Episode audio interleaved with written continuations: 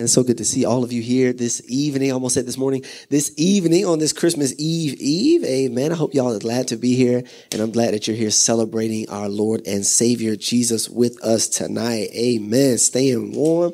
My God. Listen, I love the cold. I'm like, great. Let it get down to zero. That way I can wear my, my coat out the closet. You know what I'm saying? I can listen for somebody who like to wear, you know, decent clothes, I'm like, wintertime is the best. That's the best. You get the best outfits in the winter, right? Okay, all right. Got a few fashionistas in here. Amen. Amen. Go ahead and take your Bibles. Go to the book of Matthew, chapter number one. Amen. Matthew, chapter number one. And as Archer said, my name is Corey Butler. I'm the lead pastor here at the Rock Church. And for our first time guests, thank you so much for joining us and worshiping with us this evening. Amen. It's, it's an honor to have you. And I hope that you will join us again. Uh, we won't be having service this particular Sunday. Uh, I, I, want you all to stay home, enjoy your families, enjoy your, um, your friends, if it's friends, enjoy your kids, enjoy opening the presents, enjoy it. Um, and we're going to be right back um, January 1st for our New Year's Day service. New Year's Day. We won't be having a New Year's Eve service, but we will be here New Year's Day, January 1st. Amen? Amen. Amen. So, Matthew chapter number one, verse number, I'm going to read verses 18 through 21 of Matthew chapter number one. Amen. Amen. I be saying I'm not going to be long, and then Archer says, Stop saying that, because you say that, and then you preach for 40 minutes, and then it be the regular time. Amen. So Matthew chapter number eight, uh, Matthew, Matthew chapter number one, excuse me, starting at verse number 18. And it says this, it says, this is how Jesus, the Messiah, was born. His mother was engaged, his mother Mary was engaged to be married to Joseph. But before the marriage took place, while she was still a virgin, she became pregnant through the power of the Holy Spirit. Joseph, to whom she was engaged, was a righteous man and did not want to disgrace her publicly. So he decided to break the engagement quietly. As he considered this, an angel of the Lord appeared to him in a dream. Joseph, son of David, the angel said, Do not be afraid to take Mary as your wife, for the child within her was conceived by the Holy Spirit, and she will have a son, and you are to name him Jesus for he will save his people from their sins. Amen. Amen.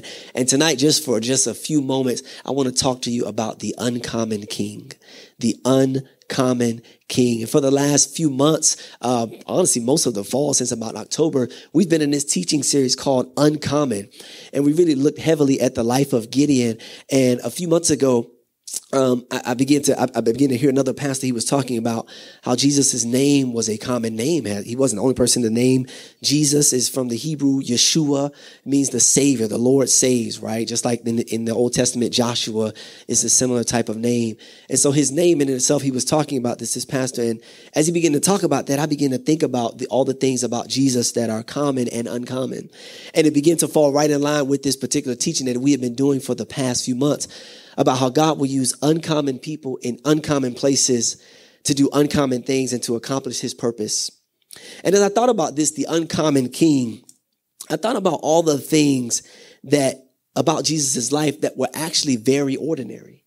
There are actually a lot of things about his life that were pretty regular, that were pretty common, that were pretty normal. For example, his father Joseph, Joseph wasn't a king. He wasn't a priest. He wasn't rich. He didn't have fame or fortune. He wasn't any of the things that you would think a savior would be born to, right? Joseph was a regular man, working, as the Bible says, as a carpenter. Even some theologians would say that type of carpentry was more like stonemasonry. They did type stonework. He was a regular man working his nine to five, or, better yet, maybe even a business owner, right? He was a regular guy. Joseph, uh, Jesus' father Joseph was not a special man, not even a rabbi, not even a Pharisee, not even a teacher of the religious law, but a regular man working a regular job. Any men working regular? Okay, I ain't, I ain't regular. I'm, my job is exceptional, and the reason it's exceptional is because I'm there. Amen. Okay, all right. and so Joseph, he was an ordinary man, not anything special. Even to the point where you see in this passage where the Bible says, when he found out that Mary was pregnant, he did what most men in here would do if you was engaged to a woman and you found out she was pregnant and you hadn't been with her. He said, "Oh, this over with." Okay, everybody's quiet. Anybody say nothing. But if your okay, go to the married folk. If your wife, when you was engaged, would have said, "I'm pregnant by the Holy Ghost," you would have said, "Oh no, get my ring back, Get my stuff." Get my stuff. You and the Holy Ghost go get married. Okay, God, wish, I wish you and the Holy Ghost the best. I think the Holy Ghost name might be John. I think his name might be Terry. I think his name might be Bill. Okay, let me get back on the. I'm not gonna be long tonight. So Joseph was an ordinary man, and he responded to the situation like an ordinary man would respond. Amen. And so there was not anything necessarily exceptional about him. Even his mother Mary was an ordinary young lady. During this time period, she would have more than likely been a teenager because this was the custom of the day that they got married very young. They weren't living very long. So they got married very young. She would have been just a young girl, just a teenager, maybe 13, 14, 16. Just a regular girl from a regular family not from a rich family, not from, from notoriety or any of that. Just a regular girl with a regular guy about to get married and start a family. What about that is exceptional? All of that is actually pretty common. Even down to where he was born in Bethlehem. This means the house of bread. Bethlehem was about, it's about five to six miles south of Jerusalem. A regular place. Just a, it's like somebody saying, I'm from Fayetteville. It's like, well, okay, that's right. All right, ain't nobody from Fayetteville in the house, okay? I was talking to a guy for work the other day, and I had to ask him about, I was like, hey, what's your mailing address? Like, where do you live? What's your address so I can take notes? And he told me he lived in, it's some city called Ch- Chanickawakiki or something. I said, that's in North Carolina. I said, what's that near? What, where's that near? Oh, it's near Greensboro. Oh, oh, okay. So you from the middle of nowhere near Greensboro, right? You ever, Lord Jesus. You ever met somebody like that? Where you from? Oh, what's that? That's near Charlotte. Okay, because I don't I don't know where that's at. And they all they real excited about where they from, but you like, I don't know that. That's a regular place to me, right? This is what it was for Jesus, born in Bethlehem, a city just south of the big city, Jerusalem. Born in a regular place, an ordinary, common place. And I said all that to say, even more, he was raised as a Jewish boy, typical for his time period. He went on to take on the profession of his father. My dad's a pastor. Here I am, another pastor. Typical. Nothing about this was extraordinary. All of this was actually very common and very regular, even down to the point where most of his life, we don't even know what happened between the ages of 12 years old and 30. Kept his head down, worked his job at his dad's business. We know nothing about him until he starts ministry. I say all that to say it was a lot about Jesus that was common. There was a lot about his life that was regular and ordinary. But what it shows us too is how God is able to still, as we've been talking about, take an ordinary man with an ordinary past, with an ordinary life, with an ordinary set of parents, just two regular people, and do an extraordinary thing. And so you may ask, well, Corey, that's a great pitch to serve Jesus, just an ordinary person. Why should I give my life for him? Why should I sacrifice everything? Why should I get out of a relationship to be closer to him? Why should I move over here when he tells me to move? Why? Why should I turn from sin? Why I like sinning. Sinning is actually all right. Why should I? What's what makes it so special? Why should I give up everything to follow him? And why did 12 men decide to leave everything to follow him? They had businesses. They were doctors. They had stuff. They had, they had money. They had families and wives and children.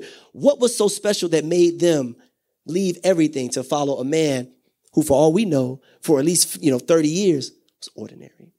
And this is the thing. We see this in the text here in verse number 21. And there's so many things we could say, but I'm going to tell you three of them. Verse 21, it says, And she will have a son. Mary, she will have a son, and you are to name him Jesus, for he will save his people from their sins. This is the first thing is that the saving power of Jesus is unmatched. The saving power of Jesus is unmatched. There is, the Bible says, only one way to the Father there is only one name that we can call that has saving power. There is only one name, as the Bible says in Acts chapter 4, verse number 12, it says, There is salvation in no one else. God has given no other name under heaven by which we must be saved. There is only one, ah, Lord Jesus, let me, let me call, there is only one name that we can call that he says, when you find yourself in a dark place, when you find yourself in a broken place, when you find yourself in a hurting place, when you, fi- when you find yourself suicidal, he said, there's one name that you can call. And he has saving power to snatch us out of it. What makes him so special is that he is the only hope that we have to come from darkness to light. What makes him so special with all of those ordinary things I just named is that when you call his name and place your faith in him, he says this thing, he comes with a power like nobody else has. What makes him so special is he's the only one with this kind of saving power. He's the only one with this type of transforming power. He's the only one with this type of mind renewing power. This is the only one with this type of delivering power. Because there's a lot of names we could call. If I got in trouble, I could call Mr. Art. I could call Archer. I could call Miss Tara. I could call Verte. But he said there's only one name that you call that a power begins to rise up and to come to your defense like no other. And that is the name of Jesus. He said what makes him uncommon and what makes him the uncommon king is first that his saving power is unmatched never been seen before, never been tried, like never, never have been tested before, like, like you, like you trying to, t- never, never have been defeated before. He said his saving power is unmatched. This is what makes him uncommon because ain't nobody else you can call like this. Ain't nobody else that you can depend on like this. That when you call on, the Bible says that if you call on the name of the Lord, it says he will answer you and he will save us and he will transform us from darkness to light. What makes him so special, what makes him so uncommon is his saving power. And if you've ever been unsaved, and if you've ever been in a dark place, and if you've ever been in a defeated place, and if you've ever been in an addicted place, and if you've ever been in a terrible place, in a valley place, and you've called that name, you know exactly what I'm talking about. And I would hope, I think about this as a father, that I hope that if anything I can impart to my children is that if you get in a valley, call on Jesus. I might not be there. I hope I'm there. I hope I can be there. I hope I live till I'm 99 and a half years old, but just in case I'm not there, hopefully we can impart to them, call on Jesus. Before you call your granddad, call on Jesus. Before you call Gigi, call on Jesus. Before you call Grandma V and Grandpa Nate, those my parents, before you call them, call on Jesus because his saving power first is unmatched. This is the next thing here. Y'all can say amen if I'm preaching good. Amen. This, is the next thing here is that not only is his saving power unmatched, but his presence is unavoidable. His presence is unavoidable. We see this later on in the text in Matthew chapter 1, verse 23, where it says, and he's quoting from the Old Testament Look, the virgin will conceive a child. She will give birth to a son, and they will call him Emmanuel, God with us his presence with us, his power with us. His presence is unavoidable. Jesus is God with us, and he is never leaving us nor forsaking us. And I thought about this. There are a lot of other gods that people may try to serve, little g gods. People, you know, serve their job. People serve money. People serve Buddha. People serve Allah. All these. There's a lot of other gods that people may try to serve. But there's only one that's God with us. There's only one that says, I'm with you through all of that.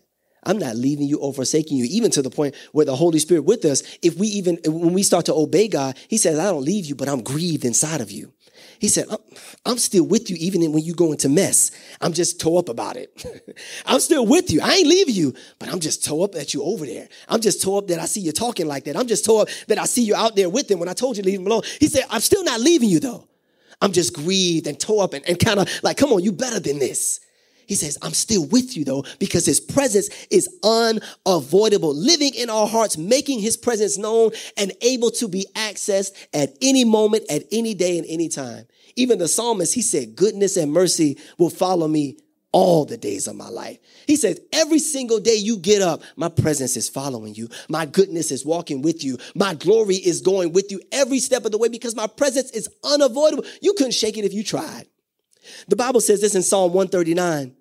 It says, this is the psalmist he said about God in verse number seven. He says, this NLT, he says, I can never escape your spirit. He says, I can never get away from your presence. If I go up to heaven, you are there. Well, we expect that, right? But he says this, if I go down to the grave, you are also there. If I ride the wings of the morning, if I dwell by the farthest oceans, even there, your hand will guide me and your strength will support me. He says, even there, wherever there is, he says, I'm there. I thought about this a few years ago. As man, we got know we got some military veterans in the house. My wife is one of them. And when she deployed to Afghanistan a few years ago while she was still serving, I, as a husband, and we were, we we don't been married about a year or so. As a husband, I started to feel a lot of, you know, angst because I'm like, I can't protect her over there. I can't protect her in Afghanistan. I can't. What, what if she going to a war zone? This is my wife. What if something happens to her, right? And this is one of the scriptures that the Lord spoke to me, if God is my witness. He said, Corey, even there, he said, even in a war zone, even in Afghanistan, even in Iraq, even in Vietnam, even in the foxhole, even in the fob, even in the base, even on Bagram, even wherever. He said, that's what he spoke. He said, Corey, don't you forget, even there, I'm still with her. Even there, I'm still protecting her. Even there, I'm still looking out for her. You don't have to worry about this. Trust me, I love her more than you could ever even realize. And trust me when I tell you, even there, Corey, I got her. I'm protecting her and I'm watching out for her because his presence, unavoidable. We can't shake it if we tried because he says, even there, my God, because uh, because there could be a lot of places. My God, we've been in a lot of we've been in a lot of stuff. We've been in a lot of junk. We've been in a lot of highs and a lot of lows. And he says, even there, I like this text. He says, your hand will guide me. The psalmist says, even though I walk through the valley of the shadow of death, the death, I will fear no evil. Why? Because God, you are with me. The shepherd is with us even there because he says, My presence is unavoidable. This is what makes Jesus so special because he says, My saving power is unmatched and my presence is unavoidable. And this is the last thing. We're going to wrap this up. The last thing is that the love of Jesus is unconditional and unchanging and unexplainable in a lot of ways. And, and, and, and he says that my, the love of Christ, the love of Jesus is unconditional. The Bible says this in Ephesians chapter 5 verse number two, it says, live a life filled with love, following the example of Christ. He loved us and offered himself as a sacrifice for us, a pleasing aroma to God. And in a world full of conditions, in a world full of stipulations, in a world full of, if you do this for me, I'll do this for you. If you scratch my back, I'll scratch yours. In a world of conditional love, he says there's one thing you don't have to worry about, and that's my love changing on you. That's my love going phony on you. He loved us enough to come to earth. He loved us enough to die for us. He loved us enough to take the form of a human man. He loved us enough to pull us out of the dark and into the light. And I love to, I love to say that too, because sometimes we, we like to use the love of God as an excuse to, you know, act the fool. But God loves us enough to tell you, you tripping. Let me get you out of that. Come on, come on. You, he loves us enough to tell us, you're better than that. Loves us enough to tell us the truth. And loves us enough to send people into our lives to tell us the truth. To say, I love you so much that I'm gonna send your grandmama to say, boy, what you doing with that? Send your mama to say, hey, I thought about you today. What you doing? Right when you about to, oh, I ain't doing that, mama. I know nobody smoking here, and y'all have never smoked anything in your life, so I don't think I'm talking to for the online people that have smoked. Okay, amen. Uh, he loved us enough to send people. Have you? Lord Jesus, I'm about to be, let me be too. I'm gonna be too honest. You ever been about to do something crazy, and your text come, "Hey, what you? What you doing? You ain't talked to me two months. Like, how you know to call me right now? I know that's not, never happened to any of y'all. That's just me. You ever been about to act a fool and do something crazy? You in the wrong place and then somebody call you ain't talked to you, like, you know, I was just thinking about you. That's the first thing they say. I was just thinking about you. Everything all right? Y'all ever had somebody call you like that? Right, right when you about to, right, wherever, whatever it is, right when you about to cross over, your phone ring. And they say, I was, I was, you know, see, don't, they get you good when they be like, you know, I was praying. you know, I was praying. And your name came up. I'm like, Lord, you done told them everything. They know everything. They know to call me right now. But that is indeed the love of God to say, I know you and I see you. And this is the thing, I love you enough to send somebody to warn you, to say, whatever you're about to get into, whatever, whatever you're about to say, whatever you're about to attach yourself to, don't do it. That's not worth it. And God loves us enough to do that. He don't love us enough just to enable our nonsense. Just to say, oh, I love you, just keep on wilding. No, no, no. I love you enough to say, you are better than that. His love is unconditional. This is one of the things that makes our Jesus so uncommon because we have many of us that our love is, it has some conditions on that thing.